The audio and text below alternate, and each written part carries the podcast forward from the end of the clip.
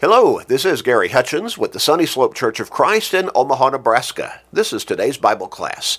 Today's Bible class is for our podcast listeners, designed to get us into God's Word every day for at least a few minutes, well, about 13 minutes or so.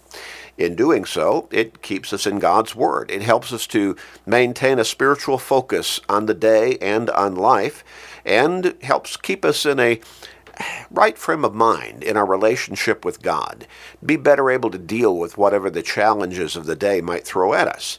But it also helps us to stay strong in our faith and even grow in our faith because I know we keep emphasizing faith comes by hearing the Word of God. Romans 10 and verse 17. Now, you know people in your life probably within your own family, who need to change their perspective on life. They need to start thinking about their souls, about their relationship with God, about eternity. Help them by sharing these short studies with them. You can do that easily through Facebook friends, text messages, maybe other technological means, but make the make up your mind, make the commitment to start sharing today with your family members, your friends, your work associates, your neighbors, everybody you can. What a blessing it would be for somebody to turn their life around by God's grace and be in heaven, and that being initially motivated by your helping them by sharing these studies with them. That would be a great blessing for them, wouldn't it? Of course it would. But it would also be a great blessing for, with, for you. So make that commitment and start sharing today. We're going to begin a new line of study and thought. And as I really like to do in these today's Bible class series, I'd like to begin with a question. What do people see when they look at me? It's a rather probing, introspective question, isn't it? What do people see when they look at me? You know, being a Christian is not just wearing a name. It's not just an identification limited to a certain segment of my life on certain days of the week at certain times of those days. Did you think about the word or the identity Christian being used in the scriptures specifically? In Acts chapter 11 and verse 26, we see the first instance of such. And there we read about Barnabas going to find Saul of Tarsus, as he was known at that time, later to become the Apostle Paul, and bring him to Antioch and begin to work with him and the church there in spreading the gospel of Jesus Christ. Verse 26 of Acts chapter 11 says, And when he had found him, he brought him to Antioch. That is, Barnabas went and got Saul and brought him to Antioch. The verse goes on that for a whole year they assembled with the church and taught a great many people. And the disciples were first called Christians at, in Antioch. That's an interesting historical note, isn't it?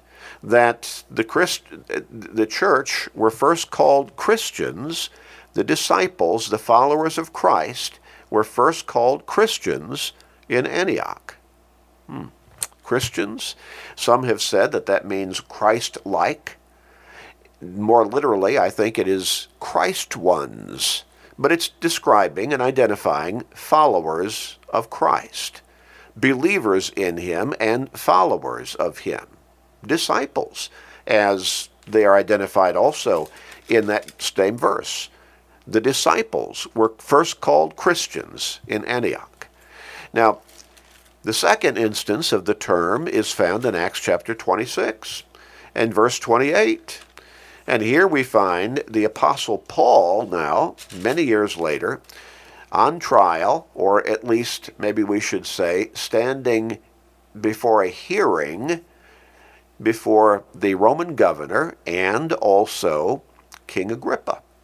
And he has been taken into custody, and he is about to be shipped to Rome to stand before Caesar, make his appeal before Caesar. Well, so in this hearing that he's given, and the Roman governor, I think, is trying to understand better what really this is all about. Why these enemies of Paul, who were the Jewish officials, you know, in within Jerusalem, why they hated him so much, why they wanted him dead. And so he asks Agrippa, the king, who was a Jew, hoping that he would have some more insight, some more understanding as to what was behind all of this. And so Paul has his, his, his hearing before the Roman governor and also before King Agrippa. And after he has basically preached the gospel, and that's basically what he did to defend himself in this particular setting, preaching the gospel, in chapter, 11, uh, chapter 26 and verse 28, Agrippa said to Paul, You almost persuade me to become a Christian. Another translation says something along the line, In a short time you would fain to make me a Christian. Now, some have speculated as to how we're to understand that particular statement by Agrippa. Is it to be taken from a more positive understanding or perspective where Agrippa, Agrippa was saying, you know, you almost got me, Paul. You almost persuaded me to become a Christian. Or was it something of a statement of sarcasm? You think in such a short time you would almost make me, persuade me to become a Christian? Well, it is kind of left open to our personal interpretation there. But either way, we understand that Agrippa did not become a Christian on that occasion, and we never have a record of his ever having done so historically. The third time that the term Christian is used was in 1 Peter chapter 4 and verse 16. And here the apostle Peter in verse 15 he said, Let none of you suffer as a murderer, a thief, an evildoer, or as a busybody in other people's matters. He's talking to Christians and he's giving them some instructions in self discipline and also in Christian character. In verse 16, he says, Yet if anyone suffers as a Christian, let him not be ashamed, but let him glorify God in this matter. Now, so he's saying there's a difference between suffering for doing ungodly things. Yeah, you might get punished for that. You might have to pay consequences for that. But if you suffer for being a Christian, someone persecutes you because you're a Christian, he, he says that's a whole different matter. And so he says, let him not be ashamed. Now, when you've done things that are wrong and you suffer by consequence, there are times you need to be ashamed for the things that you've done. But if you're suffering persecution or ridicule for being a Christian, oh, don't be ashamed of that but let him glorify God in this matter. So, again, being a Christian, not just wearing a name, not an identification limited to a certain segment of your life on certain days of the week, at certain times of those days.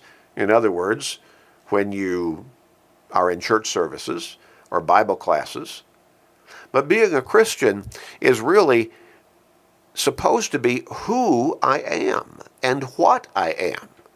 Christianity is not supposed to be just a part of my life. When I became a Christian, I made the commitment that Christianity would be my life, my whole life, 24 7. And that would be for the rest of my life. It is who I am and what I am and I need to respect that, and I need to strive to live up to that identity all the time. All the time. Now, that being the principle taught in Scripture, what do people see when they look at me? Let's look at another text of Scripture that should, well, spur our thinking along this line.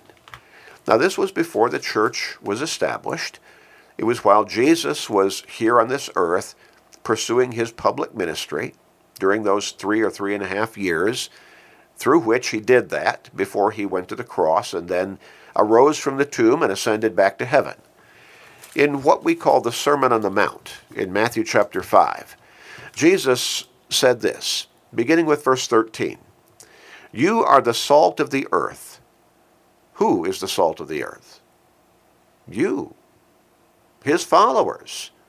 Now, we can relate to that today. Christians, if we are true Christians, we are supposed to be the salt of the earth. Now, what's salt for? It's to season, isn't it? To season. It's to make things better.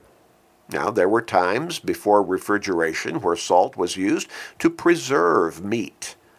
We can understand that. We more commonly use it today and think of it as being a seasoning element. And why do we, why do we season things with salt? To make it taste better. Now, Jesus is not talking about seasoning meat or seasoning vegetables or anything like that. He says, you, we, who are Christians, true Christians, we're supposed to be the salt of the earth. But if the salt loses its flavor, how shall it be seasoned? It is then good for nothing but to be thrown out and trampled underfoot by men. Well, what are we supposed to do then? How are we supposed to influence the world around us as being the salt of the earth? We're to season the world around us. We're to season or have a seasoning influence on people around us. We're supposed to make things better by our presence, by our character, Christian character, by the way we behave and what we do as Christians. He goes on then in verse 14, and Jesus said, You're the light of the world. A city that is set on a hill cannot be hidden. Nor do they light a lamp and put it under a basket, but on a lampstand, and it gives light to all who are in the house. Well, he's saying we're supposed to be shining lights, lights that light things up. He goes on then in verse 16 and he says, Let your light so shine before men. So we're supposed to be shining lights. Of what? Well, we're not talking about physical lights. We're talking about lights in character, Christian character. Let your light so shine before men that, that, that when they see your good works, they may glorify your Father in heaven. We're supposed to light up the world around us, not to our glory, but to God's glory. Living in such a way that people naturally see the light of Christ, the light of Christianity, in the way we live our lives. Well, this kind of sets the stage for what we're going to be talking about when we ask the question, what do people see when they look at me? Let's pray together.